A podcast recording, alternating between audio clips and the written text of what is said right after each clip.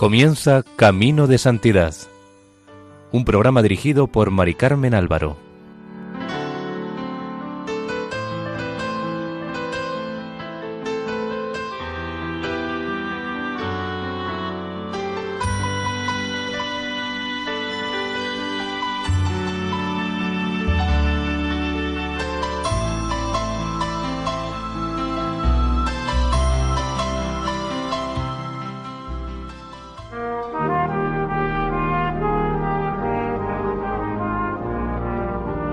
Sean bienvenidos al programa Camino de Santidad, realizado por el equipo de Radio María en Castellón, Nuestra Señora del Lledó. Les invitamos a escuchar el noveno capítulo dedicado a la vida de San Juan Bosco.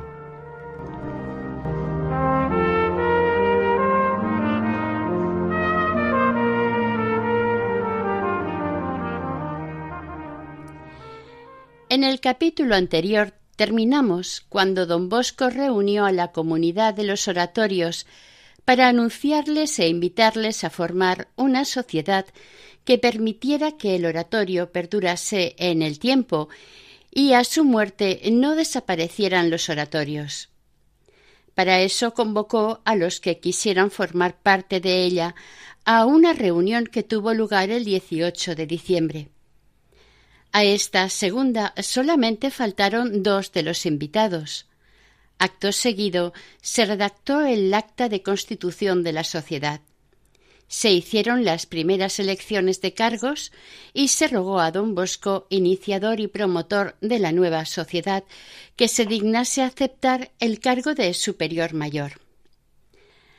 A finales de 1589, Il Galantuomo almanaque popular que desde 1856 publicaba don Bosco y daba como regalo a los suscriptores de las lecturas católicas, salió con un prólogo en el que después de dar noticias de la guerra de 1859 anunciaba tristes presentimientos.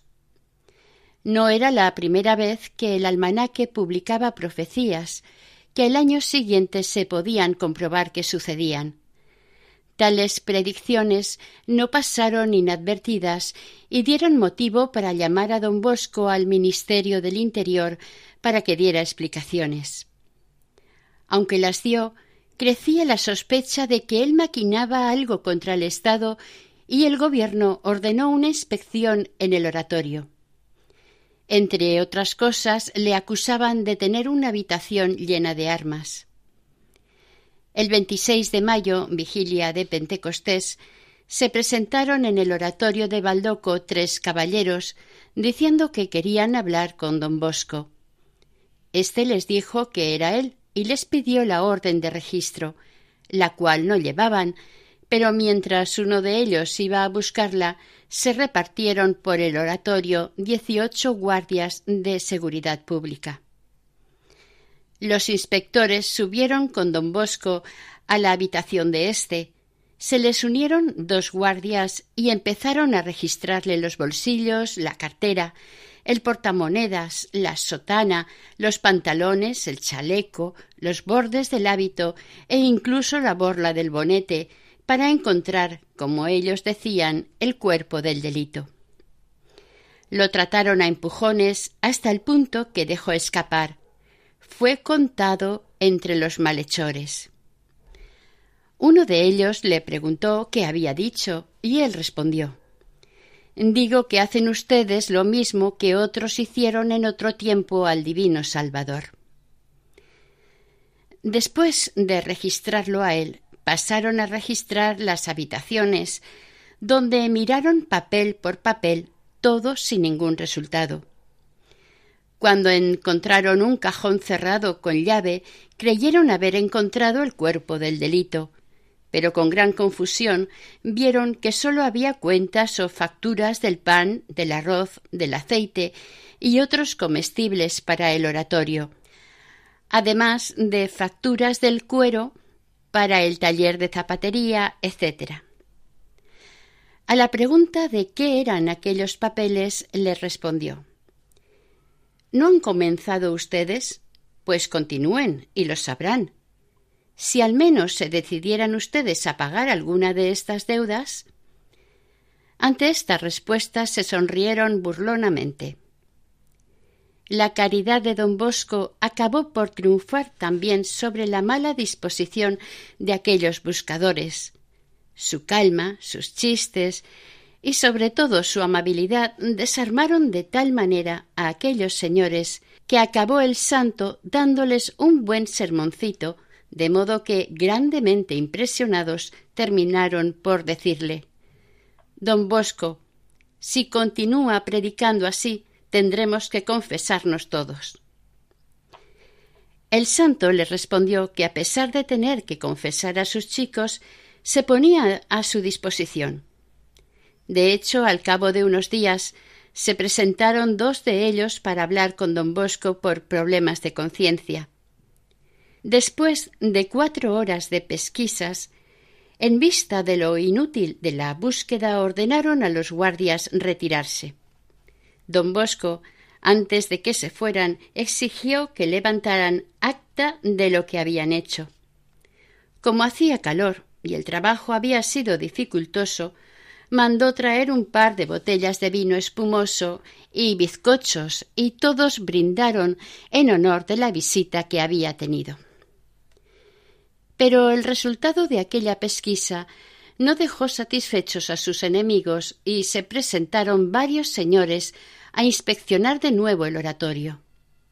Se habían empecinado en que don Bosco había recibido grandes cantidades de dinero del Papa y de los reyes destronados en Italia con el pretexto de ayudar en las necesidades de los jóvenes, pero que en realidad era para reclutar soldados y hacer la guerra al gobierno. Por eso querían dar con el tesoro y no con las deudas.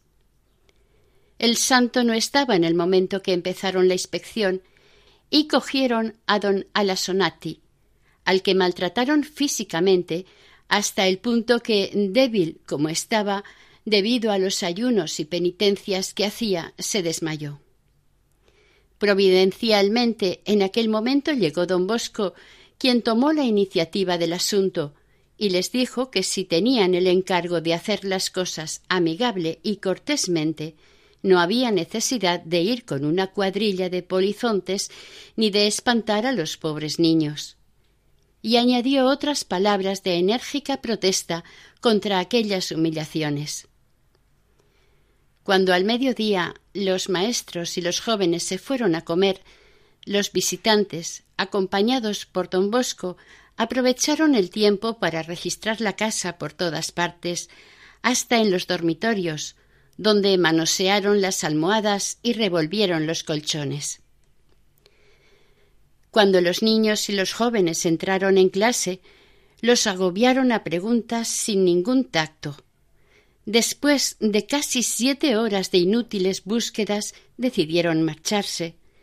Se llevaron un paquete de cuadernos de varias clases, y una vida de Santo Domingo Sabio. Don Bosco añadió a esto el reglamento de la casa, que entonces estaba solamente manuscrito, para que se llevaran la documentación completa.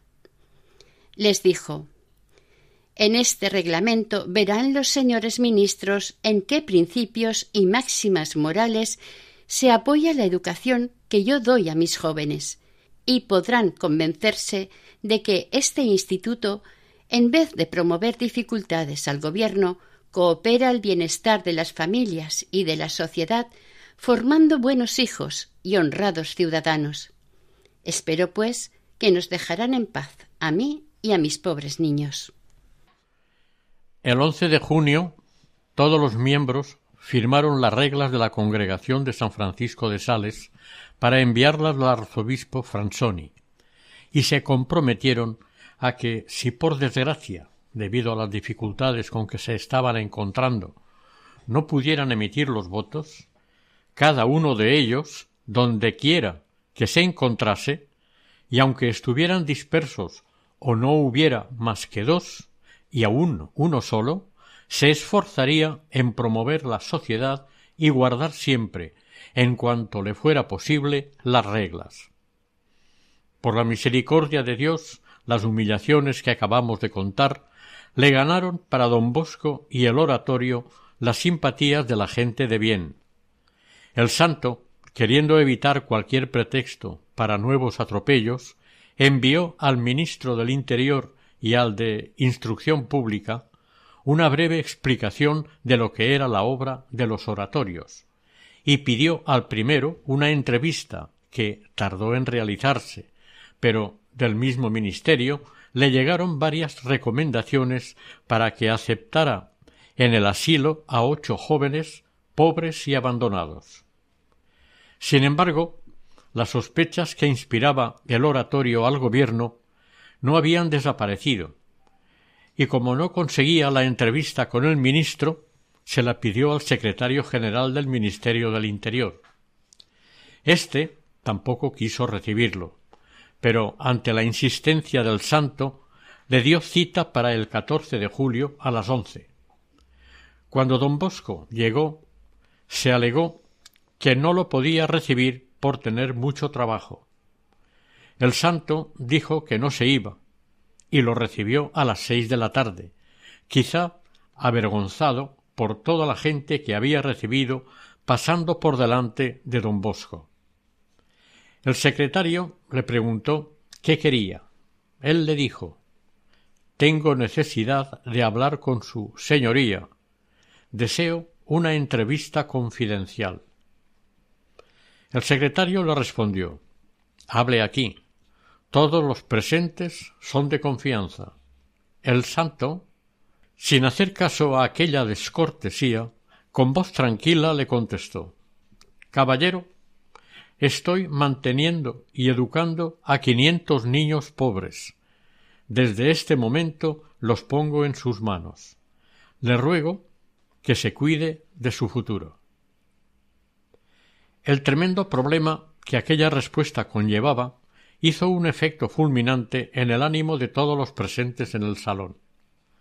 Entonces el secretario Farini hizo pasar a su despacho a don Bosco, le repitió las acusaciones de siempre y trató de conseguir aquella misma tarde una audiencia con el ministro, que no se pudo hacer, pero le aseguró que le notificaría el día y la hora. Don Bosco volvió al oratorio a las ocho de la tarde. Aquel día no comió. El 16 de julio, a las once de la mañana, fue recibido en audiencia por el ministro, quien lo saludó muy educadamente. Este lo acusó de inmiscuirse en política y de defender al Papa. Después de mucho porfiar y rebatir, el santo pudo convencer a Farini y al conde Camilo de Cabur, que se había presentado allí a poco de empezar la audiencia, y era entonces presidente del Consejo y ministro de Relaciones Exteriores. Don Bosco les dijo que, como sacerdote y en cuanto a la religión, como buen católico estaba con el Papa, y con él pensaba continuar, hasta la muerte, sin que por eso dejara de ser buen ciudadano. No podían probar en todo el tiempo que llevaba en Turín, que hubiera dicho o hecho nada que mereciera censura de la autoridad gubernativa, sino que lo probaran, y si era culpable, que le castigasen, pero si no lo era, que lo dejaran atender en paz a su obra. Finalmente, después de otro rato de parlamentar, le dijeron a partir de aquel momento se acabarían todas las dificultades, y le dejarían en paz. Farini le recomendó que fuera prudente. Al despedirle le pidieron que rezara por ellos, a lo que el santo respondió Oh, sí, pediré a Dios que les ayude en la vida y en la muerte.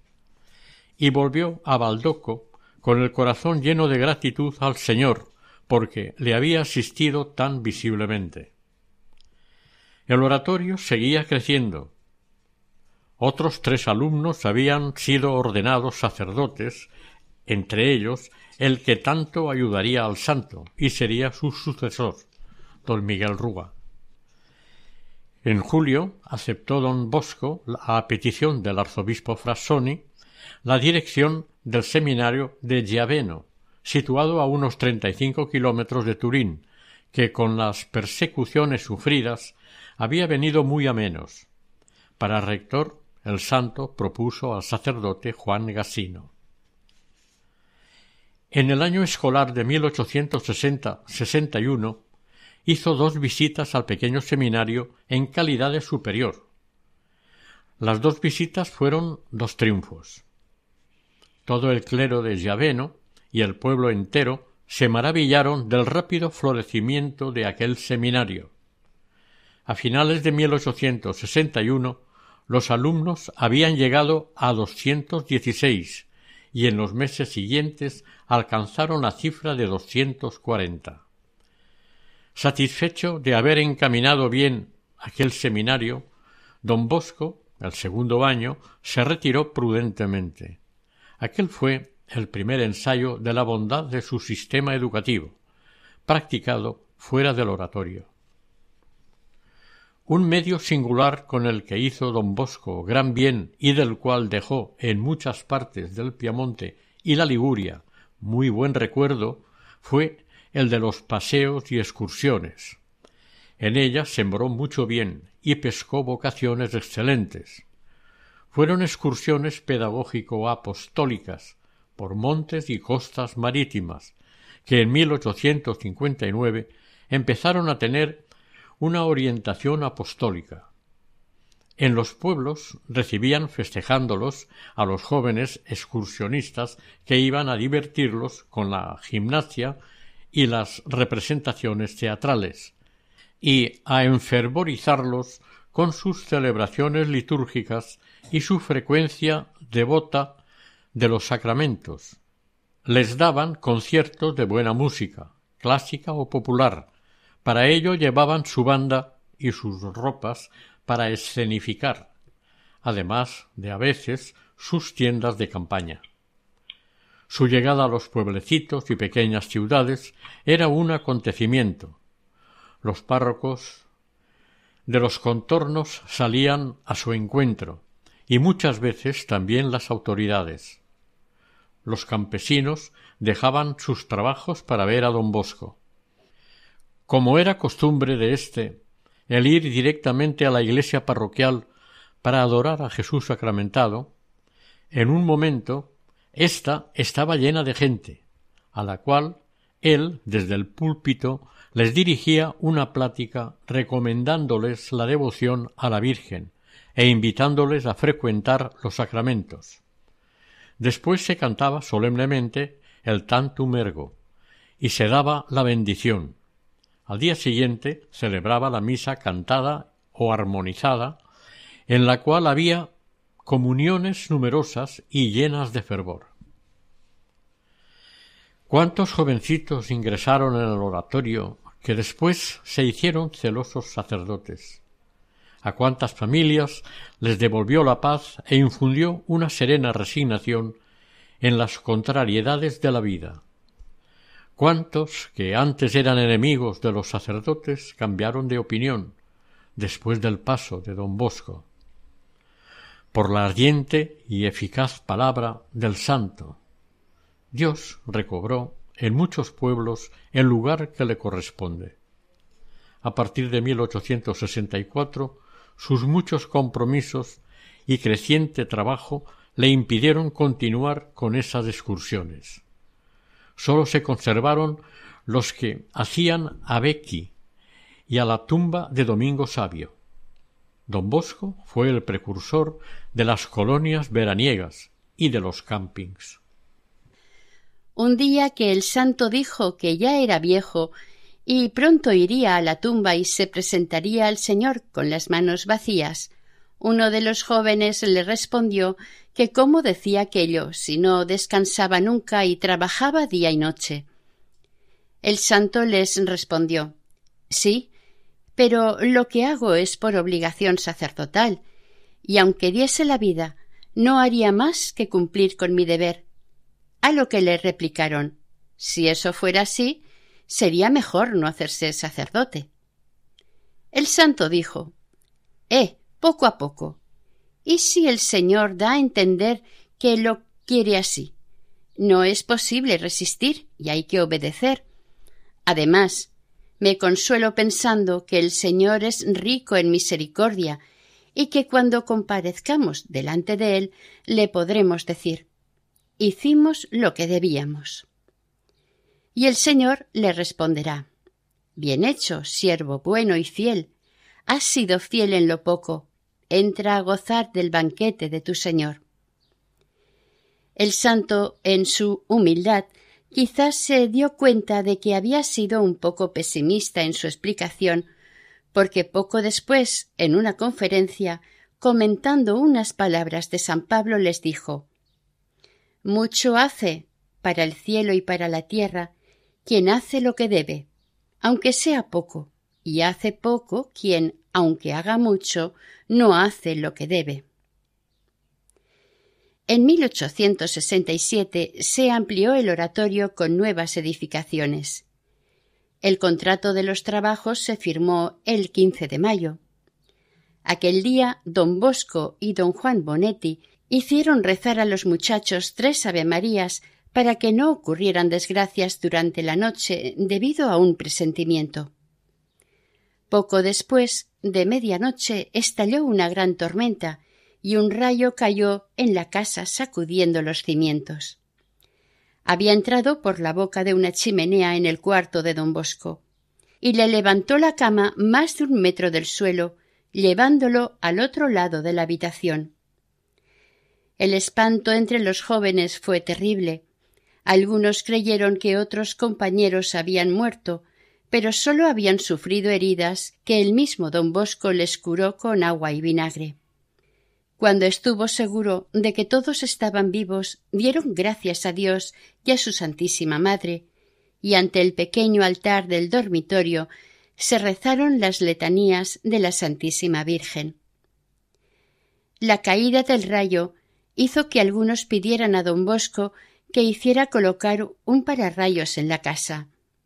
Él le respondió Sí, colocaremos una estatua de la Virgen María nos libró también del rayo que cometeríamos una ingratitud si confiásemos en otro que no fuese ella.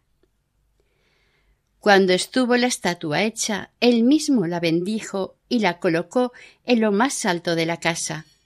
Después, desde el andamio construido para ello, exhortó a los jóvenes a confiar siempre en la Virgen.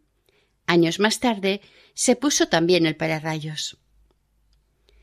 La procesión de Corpus Christi siempre se había celebrado en Turín espléndidamente con la asistencia del rey, ministros, senadores, diputados y todos los dignatarios civiles y militares. Pero en 1861 dejaron de asistir y rendir homenaje al Santísimo Sacramento. Don Bosco pudo conseguir que sus niños y jóvenes asistieran a la procesión y preparados por él marcharon cantando devotamente. Dios bendijo aquella manifestación de fe, amor a Dios y aquel piadoso ejemplo.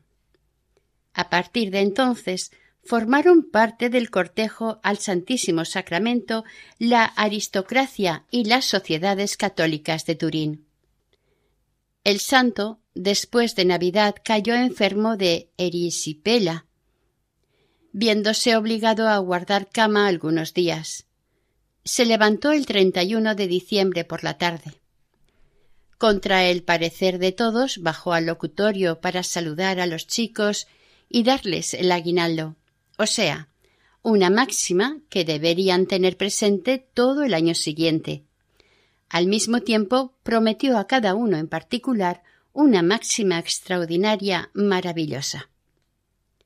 Nada más despuntar el 1 de enero de 1862, don Bosco se levantó. Había recibido la orden, él mismo lo aseguró, pero no dijo de quién, de ir inmediatamente a la iglesia para celebrar la misa. Después tomó un café, almorzó con los demás y, seguro de su curación, prescindió de todas las medicinas y despidió al médico. Los jóvenes estaban ansiosos por la promesa de don Bosco. Finalmente, después de las oraciones, lo esperaron en profundo silencio. El santo subió al pequeño púlpito y les dijo El aguinaldo que os doy no es mío. ¿Qué diríais si la Virgen en persona viniese a deciros una palabra a cada uno de vosotros, si hubiese preparado una nota para cada uno, indicándole lo que necesita o lo que ella quiere de él. Pues bien, la cosa es así. La Virgen da a cada uno un aguinaldo. Luego les dijo que se harían preguntas de cómo había sido eso, etc., y añadió Las notas las he escrito yo, pero ella las ha dictado. No puedo decir cómo ha ocurrido eso, porque me embrollaría.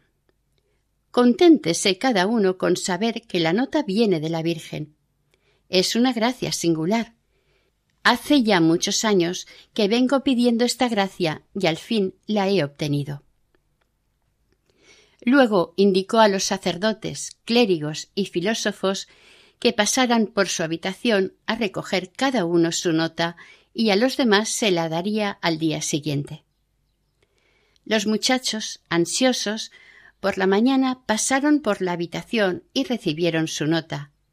Unos parecían fuera de sí de alegría, otros se quedaban pensativos, alguno lloraba. Este lo mostraba a los compañeros, otro lo guardaba cuidadosamente.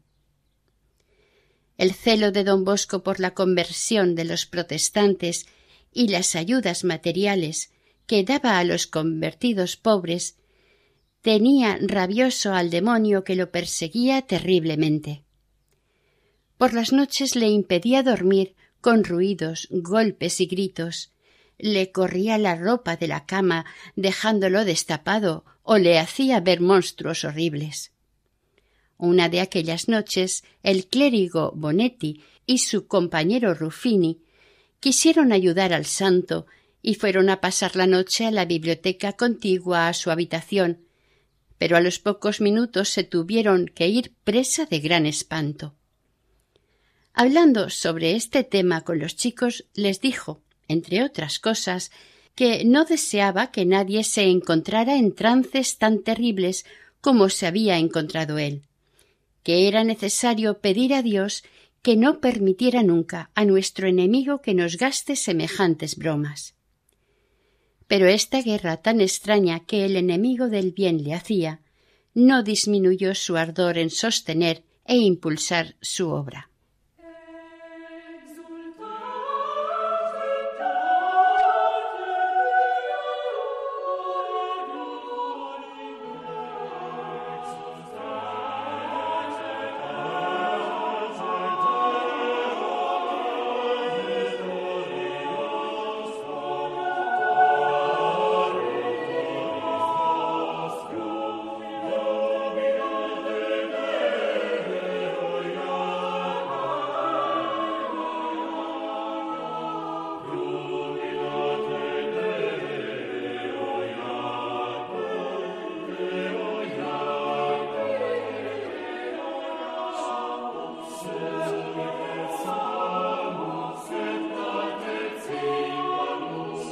Les recordamos que estamos escuchando el noveno capítulo dedicado a San Juan Bosco en el programa Camino de Santidad en Radio María.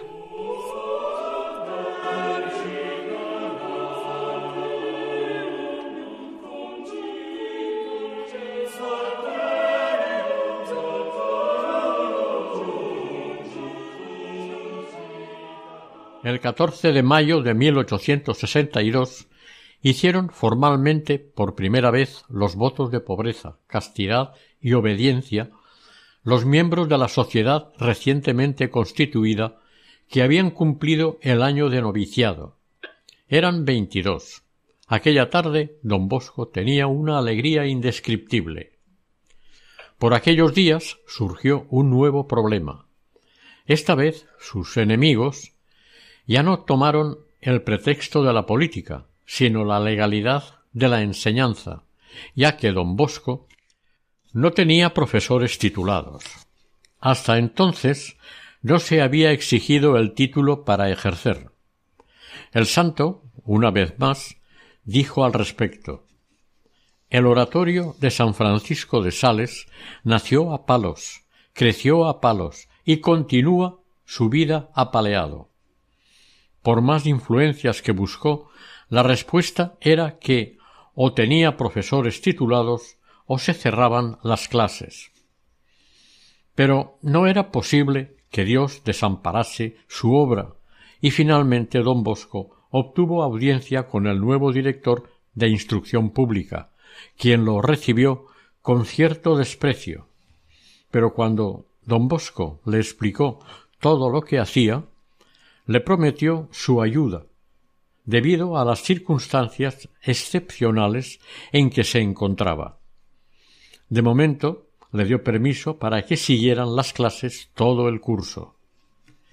El santo le invitó a que se dignara tomar a sus chicos bajo su protección y fuera a visitar el oratorio, cosa que el director señor Selmy le prometió hacer junto con su familia.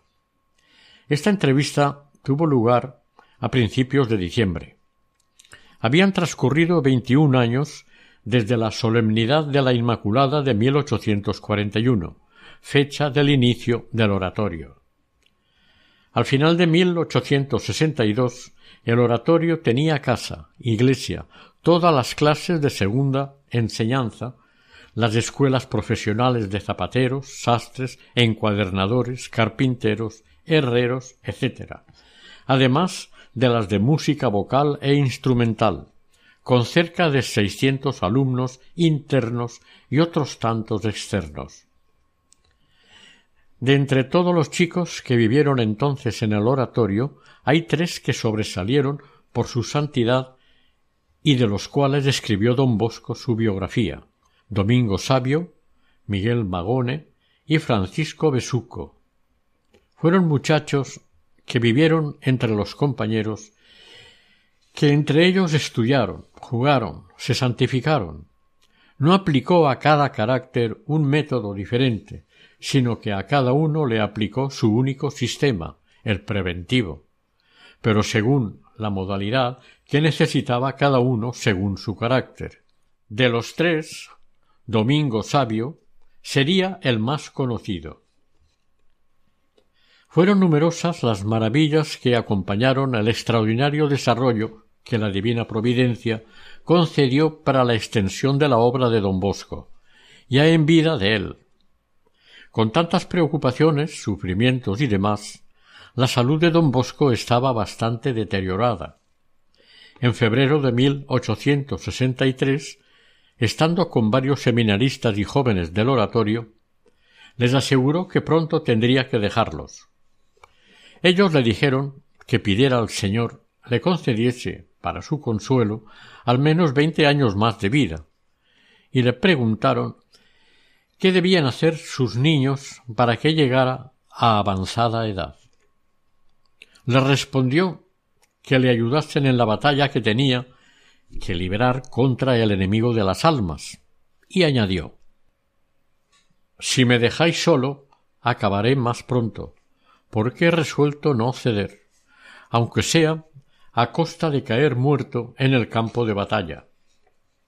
Al ver que sus palabras les entristecían, y habiendo entre ellos varios seminaristas que pronto recibirían las órdenes sagradas, terminó diciendo Pedid al Señor que realice mi esperanza de poder asistiros a todos cuando digáis la primera misa.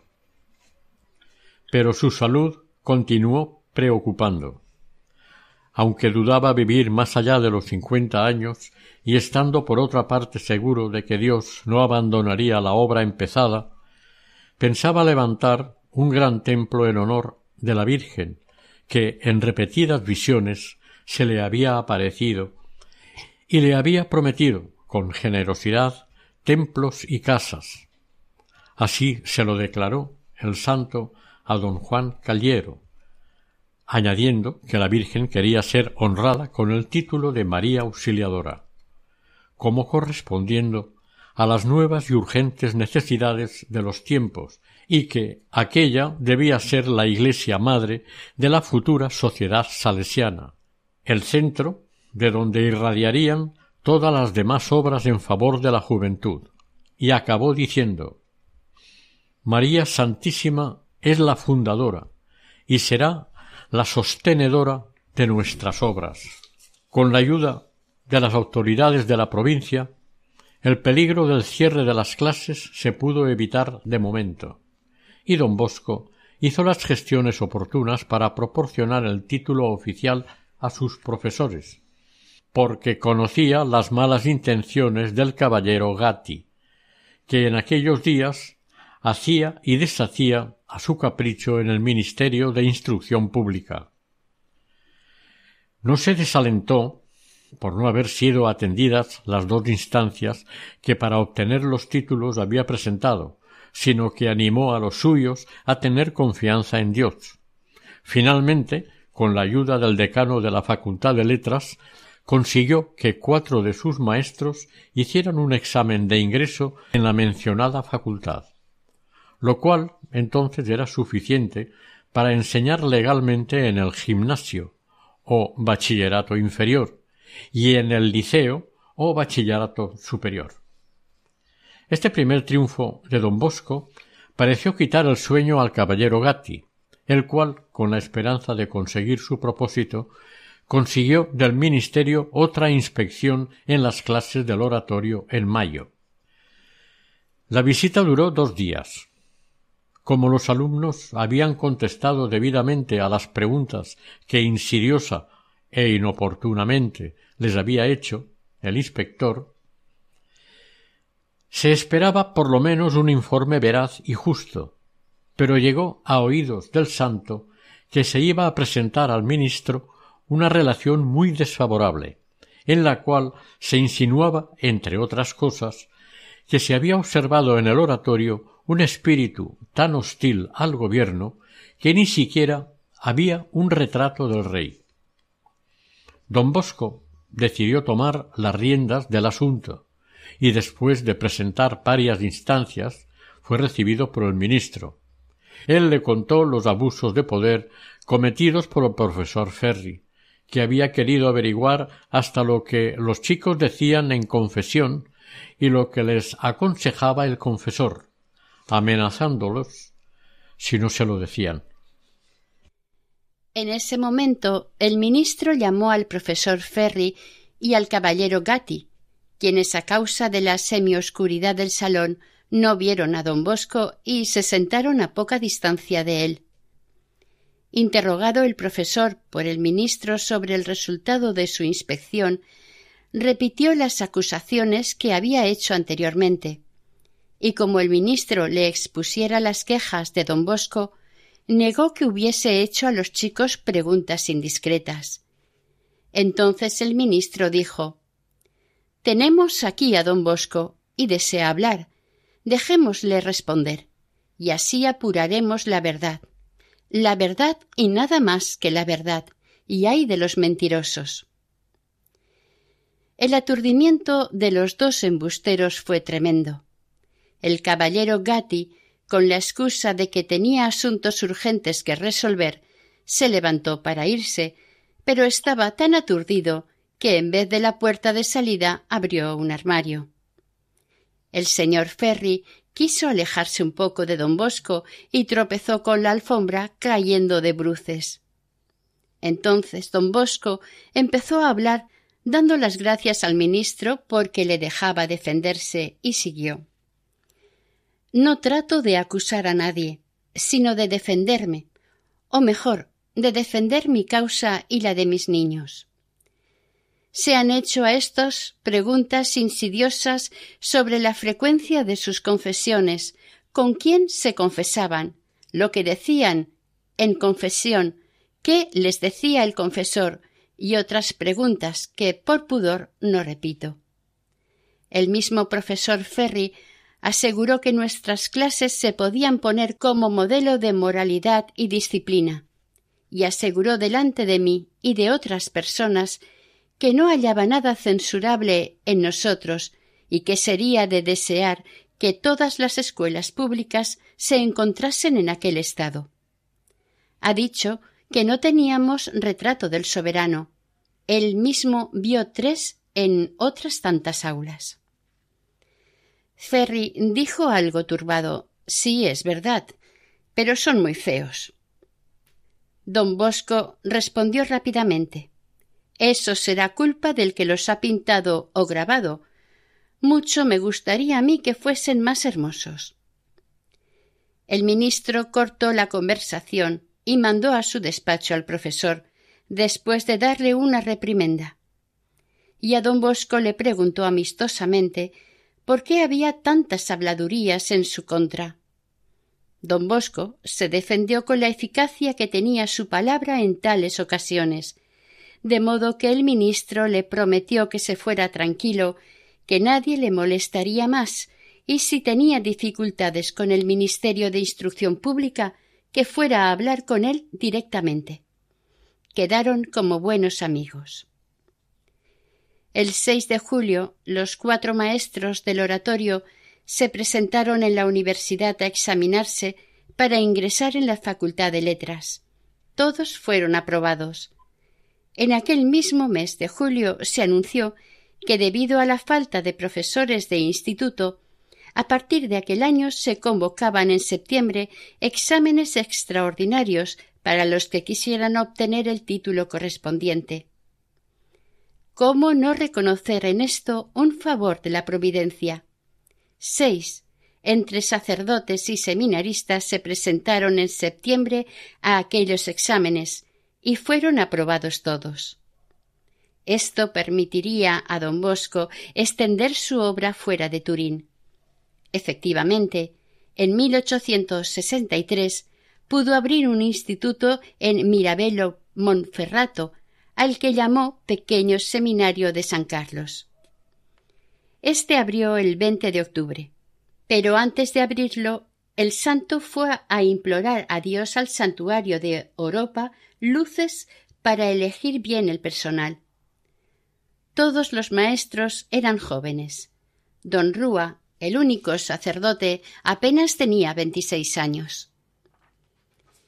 Mientras la sociedad salesiana iba ampliando su campo de acción, el señor hería a uno de sus perseguidores, el caballero Gatti, con desgracias familiares y en su carrera, que poco a poco le volvieron loco, hasta el punto que mató a su mujer y poco después murió él mismo.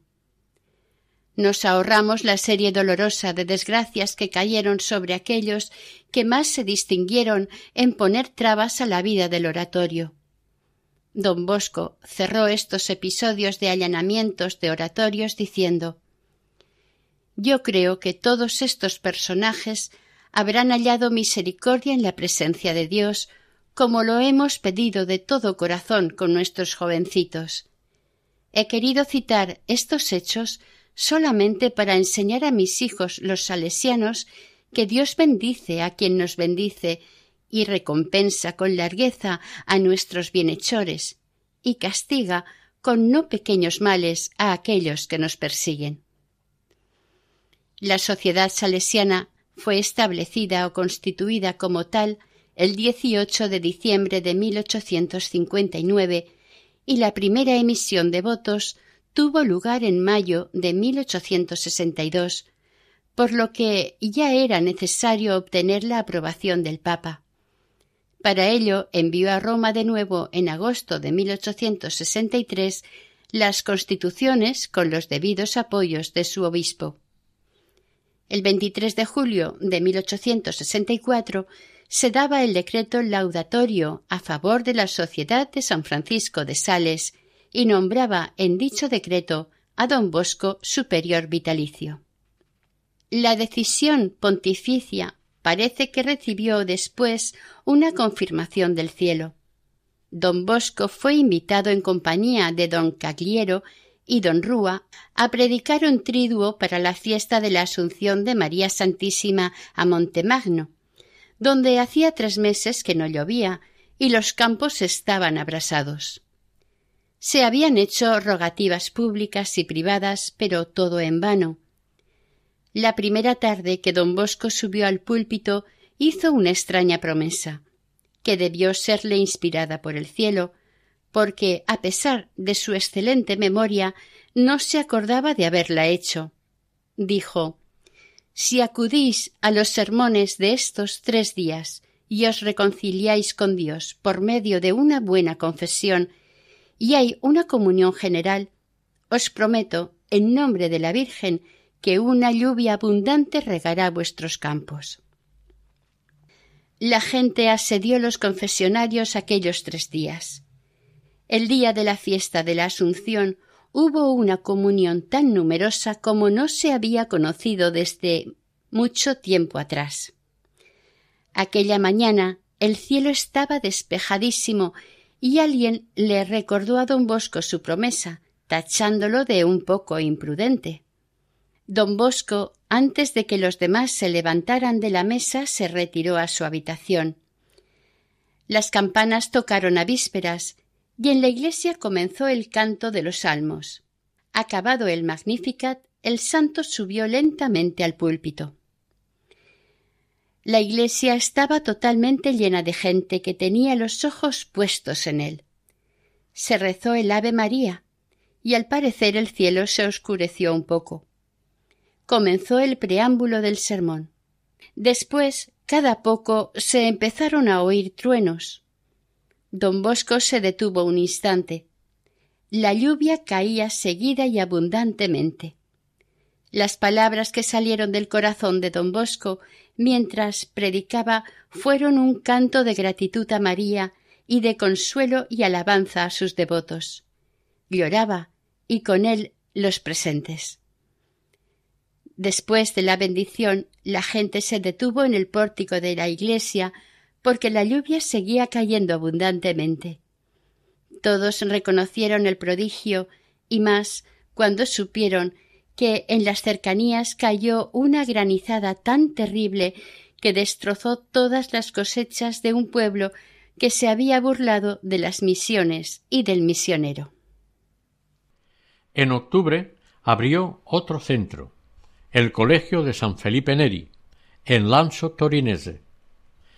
El 11 de febrero de 1865 recobraba don Bosco el campo que soñaba para hacer la iglesia en honor a la Santísima Virgen, con el título de María Auxilio de los Cristianos.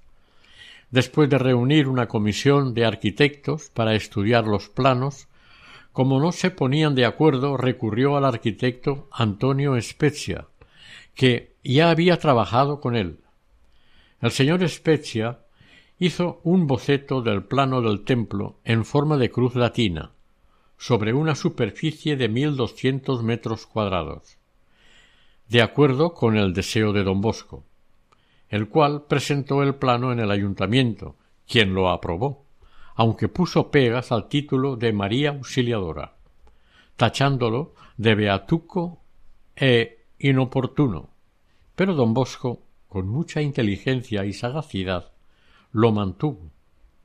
Además, el Papa Pío IX le había enviado, según contó él, un primer donativo de quinientos francos, dando a entender que María Auxiliadora sería un título grato a la Reina del Cielo.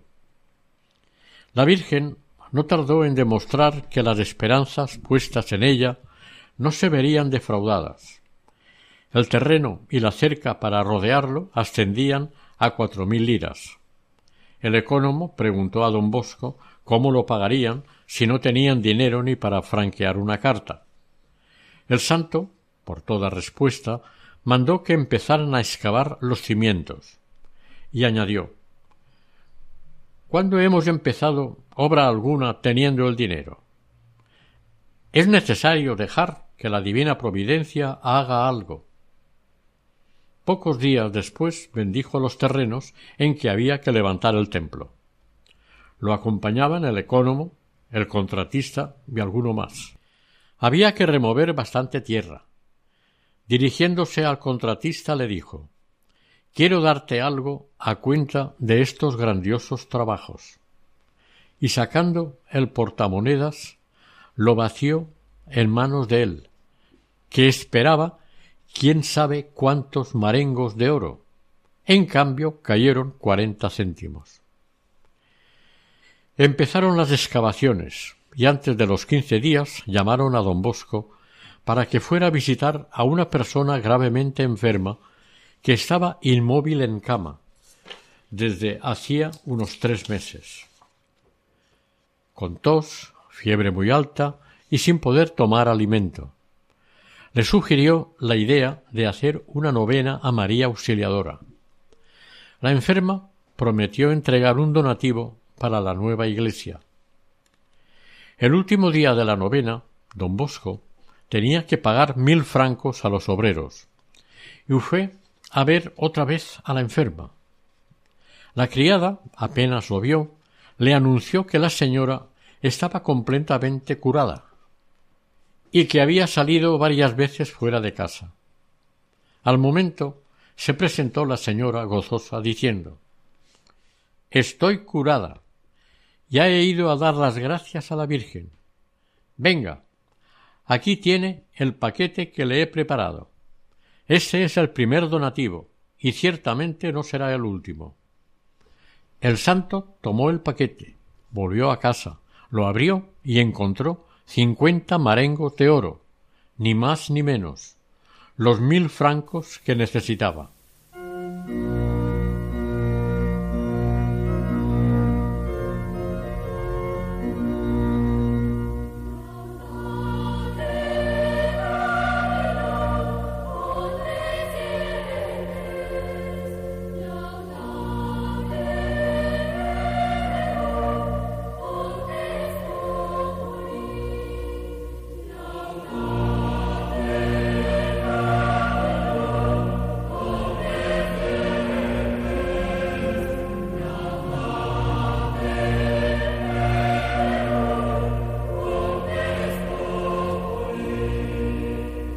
Oración.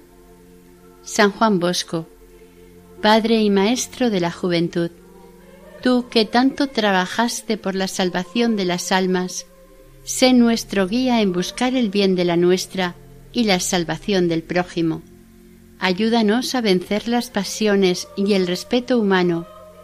Enséñanos a amar a Jesús sacramentado, a nuestra Madre María Auxiliadora y al Papa, y obténnos de Dios una santa muerte para que podamos un día hallarnos juntos en el cielo. Así sea.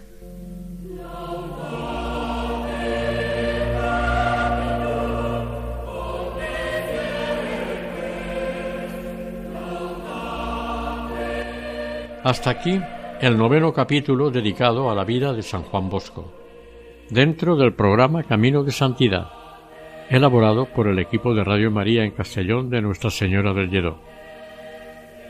Para ponerse en contacto con nosotros pueden dirigirse a la siguiente dirección de correo electrónico camino de santidad Si desean adquirir el programa pueden solicitarlo al teléfono 91 822 80 10 también lo pueden escuchar e incluso descargar en la sección podcast de la web de Radio María. Deseamos que el Señor y la Virgen les bendigan.